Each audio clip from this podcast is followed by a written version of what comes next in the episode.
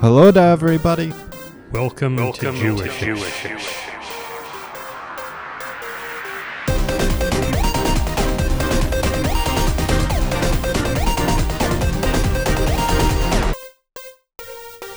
Season 2? Oh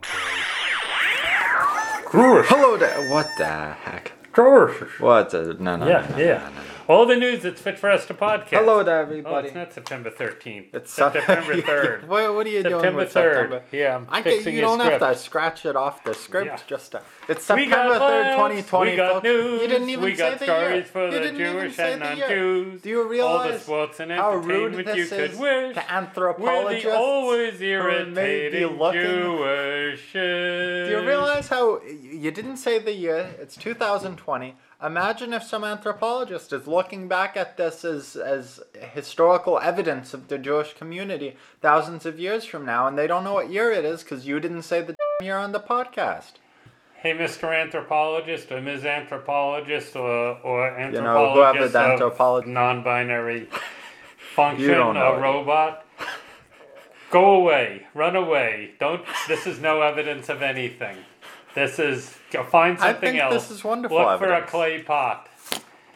And I think this is especially wonderful evidence because today we have the first, the debut of a next correspondent who we're going to be showing.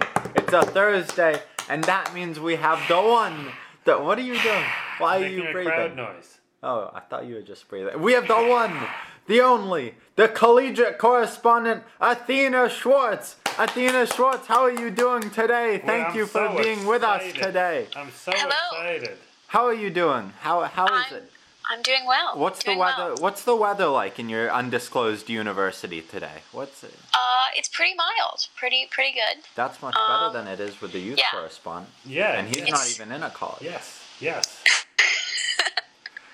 So I hear you. You know, you you were telling us off air that you have a couple things to talk to us about today. You are not yet working in your coffee shop, but you have some different points about you know the collegiate life and what's going on. So tell us, you know, what's what's going on? What what is what is happening?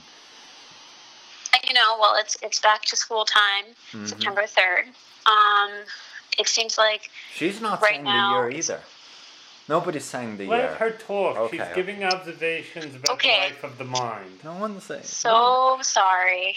Uh, you know, it's like I think that U.S. schools kind of took this uh, as an invitation to show how poorly they can handle a crisis. Um, you know, like UNC really failed there. Um, and and for those of us from Virginia, JMU as well recently. Um, I think part of that is because the most essential parts of the American education system are football and parties. Not wrong. Um, not wrong. Sorry. Not wrong. Yes. You are not wrong. Uh, yeah, so I'm considering myself lucky to be at a school where everyone actually believes in COVID. Yeah, yeah. Okay. Um. Okay. But in other news, apparently, college food can be worse than it was originally. For me, I'm just trying not to eat too much yellow food. Uh, my school's going Uh-huh. pretty much for corn, mac and cheese, and French fries. Oh, Very nice. Um, and for for a bonus as a first year, uh, because making friends wasn't hard enough already at a new school. Now it's you know trying not to also catch the plague while you're there. That's a good Um, priority. I hmm? uh, I support that priority.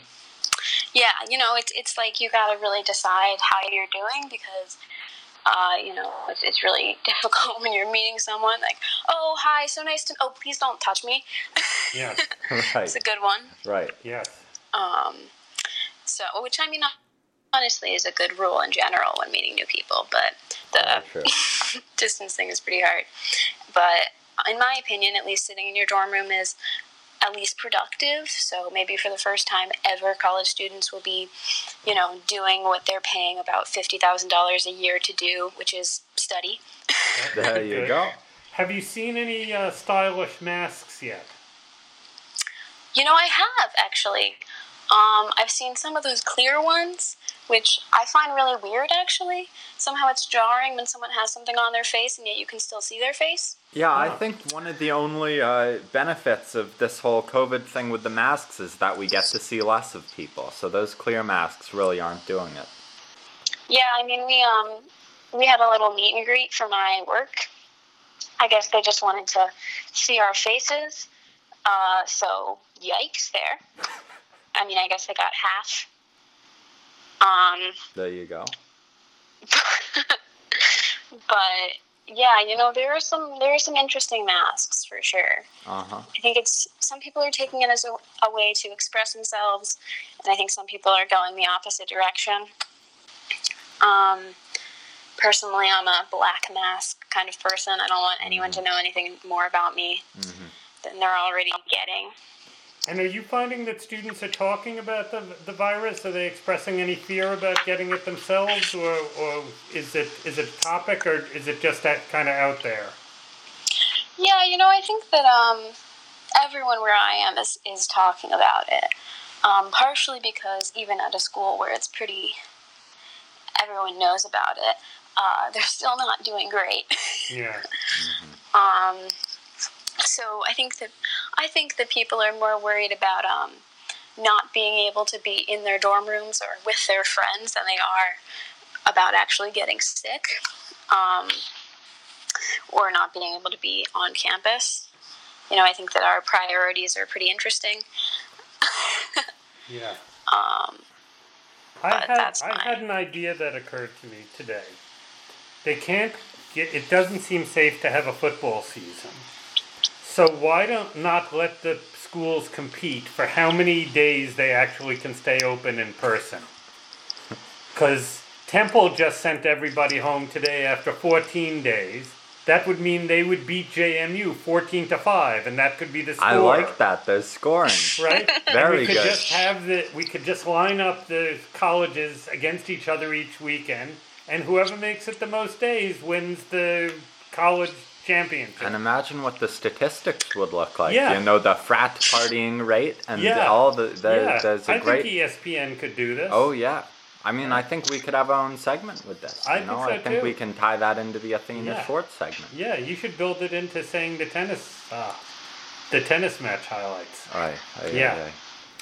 Well, Athena, Well, this is great. thank Athena, you so so much. Will you chime in, please, about the remaining stories? You know, anything you want to talk about, you know, just add add on to what we're talking about. All right. We have a new candidate for the athlete who has said the stupidest things about the virus. Minnesota Vikings quarterback Kirk Cousins, in an interview posted yesterday, was asked a stupidly phrased question. How would he rate his level of concern over contracting the virus on a 1 to 10 Really? Somebody yeah. asked that? Yeah. A 1 to 10 scale, with 1 being the person who says masks are stupid, y'all are a bunch of lemmings, and 10 is, I'm not leaving my master bathroom for the next 10 years. And Cousins took the bait and responded with corresponding stupidity. I'm not going to call anybody stupid for the trouble it would get me in, but I'm about a 0.00001 for me personally, just talk, just talking, no one else can can get the virus. What is your concern if you could get it? I would say I'm gonna go about my daily life. If I get it, I'm gonna ride it out. I'm gonna let nature do its course. Nature is gonna kill you. Survival of the fittest kind of approach. Survival of oi. And just say if it knocks me out, it knocks me out. I'm going to be okay. You know, even if I die. If I die, I die. really? He said Yeah, this? yeah, this is all I'm good. quoting serious. Wow. Yeah. I kind of have peace about that. End wow. quote. Yeah, yeah. If I die, I die. I think he's number one now, Oy, right? oy, That's oy. the, isn't that the dumbest quote we've heard Oh, from that's an athlete definite. in this? That's Kirk num- Cousins. That's number point oh oh oh oh one. yeah, right. Kirk Cousins sounds a lot like Case Cookus Case too. Cookus, so yeah, the yeah, inferior yeah. Case Cookus. Very nice. Um, but this virus has claimed the greatest New York Met of all time. very Tom. Seaver's family announced yesterday that he had passed away at age 75 after his long bout with dementia, and he died of COVID complications. Mm. Yeah. Acclaimed baseball statistician Bill James has noted in the past that a credible case could be made for Seaver as the greatest pitcher of all time. Certainly, a case could be made that Seaver's leading the 1969 Mets to their unlikely World Series title has been the franchise's finest moment, and that the Mets trading him away stupidly a few years, years later was its worst. Here's the end of the article the New Yorker's Roger Angell wrote about Seaver at the time of the trade. It seems very appropriate for today. It's called Goodbye, Tom. Our joy in him was unstinted. Yelling at the last fastball of the day, watching Tom walk off the mound after still another extraordinary pitching performance, we would rise and shout and clap our hands for his skill, for his good looks, for his sweaty, smiling joy over another famous victory. Savoring the victory, loving him, we suddenly became younger, for we had surely glimpsed ourselves out there, if only for an instant, ourselves at some glowing, youthful best. We had become children too, and this could not be permitted to last. Goodbye, mm-hmm. Tom. Yeah. So thrilled to tell you about some of second round winners at the. Jeez. Come on, rise up to this. I know you can do it. So uh, excited, so, so thrilled to tell you about some of second round winners at the U.S. Open yesterday. Jesus. 26th seed Filip Krajinovic. Top seeded Novak Djokovic. But also unseeded Mikhail Kukushkin. Kukushkin. Igor Gerasimov. And last but by no means least, Alejandro David- Davidovich Fokina, who upset 24th seed Hubert Hurkacz 6 to 4, 1 to 6, 6 to 2, 6 to 2. I can't. Fokina. What? Fokino, that's my favorite name in there. Fokina. Just can't say that enough. I can't wait to say some of these names again in the third round. I hate this script. and in other news, Lucasfilm and Disney announced yesterday that the second season of The Mandalorian will begin streaming on October 30th. oh boy. In other Star Wars news, John Boyega described to GQ UK his disgust at the way characters of color were shunted aside in the late stages of the last film trilogy. He said, quote, What I would say to Disney is do not bring out a black character, market them to be much more important in the franchise than they are, and then have them pushed aside, to the side. Like, you guys knew what to do with Daisy Ridley, you knew what to do with Adam Driver. You knew what to do with these other people, but when it came to Kelly Marie Tran, when it came to John Boyega, you know, F all. So what do you want me to say, end quote. He has a point and an important Yeah, one. no What do you think? No, I, th- I think he's absolutely right. I listened to him on this. I mean, what, what, I don't know, what do we think about, does it make, does it uh, kind of dampen our enthusiasm for the last trilogy, the way that went? Yeah, of course. I mean, there's there's a lot of enthusiasm to be dampened about the last trilogy. We enjoyed the movies, but they were not brilliantly written. It, it wasn't a great evolution, and certainly part of that was the way characters of color were incorporated Yeah. into it. You want to weigh in on this, college correspondent? You have an opinion about Star Wars 7 through 9? You know, I, I don't have a, a strong opinion. Um, Oh, That's we lost. okay. We lost her. She cut out. Really? She's not just silent. She's cutting out. Really? We don't hear her. We see Oh, her, but she's we Hello? don't kind of hear her. We lost you for a second there. You back? Uh, I think I'm back. You're Am I back. back? Good. Okay. Yeah. But no strong Okay. opinion about Star Wars 7 through 9? You know, I kind of lost interest. I like the original, Fair enough. the original Fair trilogy, Fair but enough. not a big. Fair yeah. enough. Okay. Here's something for us to ask a youth correspondent about. One of Australia's largest casinos, the Star Sydney, has been fined more than $60,000 for allowing three minors to gamble and for serving them alcohol. In the most striking instance, a 12 year old girl's mother held an exit door open for her so she could avoid security, and the girl placed around two dozen bets on poker machine. 12 year old girl. Yeah, 12 years old. No word in the CNN story about whether any of the kids won money or if any of their parents are being punished. How did, do you, what do you, how did the two of you feel? I'm very interested in knowing whether the kid won. Yeah, I want to do that myself. You really? We should Oh, have yeah. let you in when You you, were shoulda let me in, yeah. Really? We should have snuck you in. You were 12. You could probably have gotten in.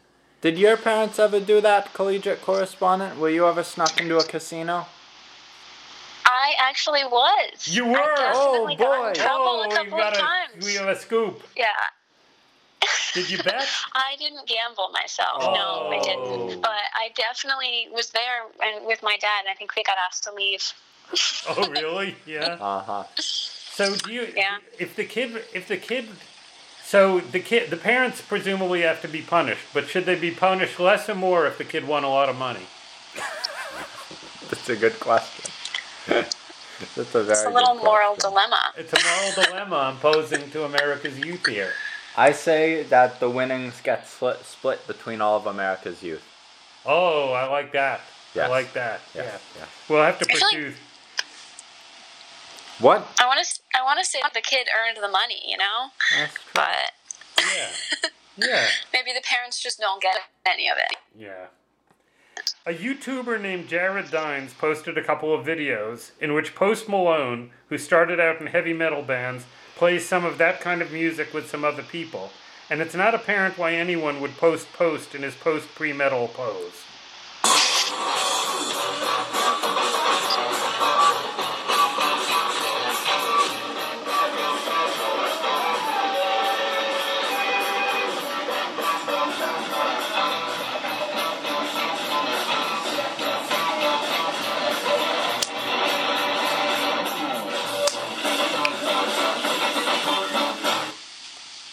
He playing drums in that? I think he was the one playing drums. Oh, really? I, they said something about guitar shred. I think he might be on guitar.